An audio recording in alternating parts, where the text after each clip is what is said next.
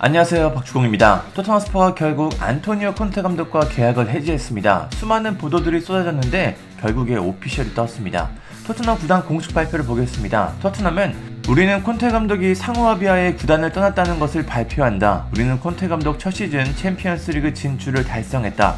콘테 감독의 노력에 감사하고 그의 미래에 행운이 있길 바란다. 남은 시즌은 크리스티안 스텔리니 수석코치와 라이언 메이슨 보조코치가 팀을 맡는다고 발표했습니다. 다니엘 레비 회장도 소감을 전했습니다. 레비 회장은 프리미어리그 열 경기가 남아있고 챔피언스리그 진출권을 놓고 싸워야 한다. 우리 모두 힘을 모아야 한다. 우리의 놀라운 구단과 특별한 서포터즈를 위해 가능한 가장 높은 목표 달성을 해야 한다 라며 콘테 감독을 떠난 이유를 밝혔습니다. 현지 팬들은 어떤 반응일까요? 콘테 감독의 경질된 반응을 살펴봤습니다. 한 팬은 한때 토트넘을 리그컵 결승을 앞두고 무리뉴 감독을 경질했다.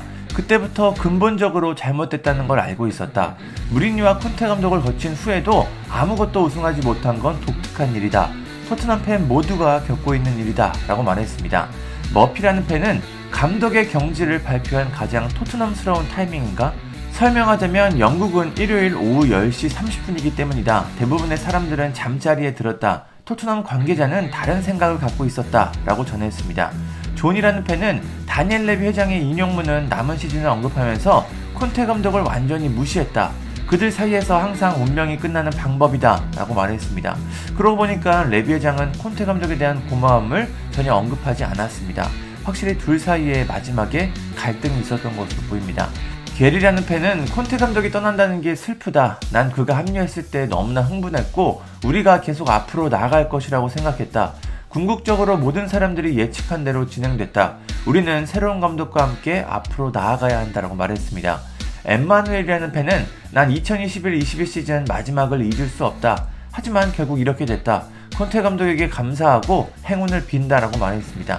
한 팬은 무리뉴, 콘테 감독을 항상 보유하고 있어도 우승 트로피를 얻지 못했다고 상상해봐라.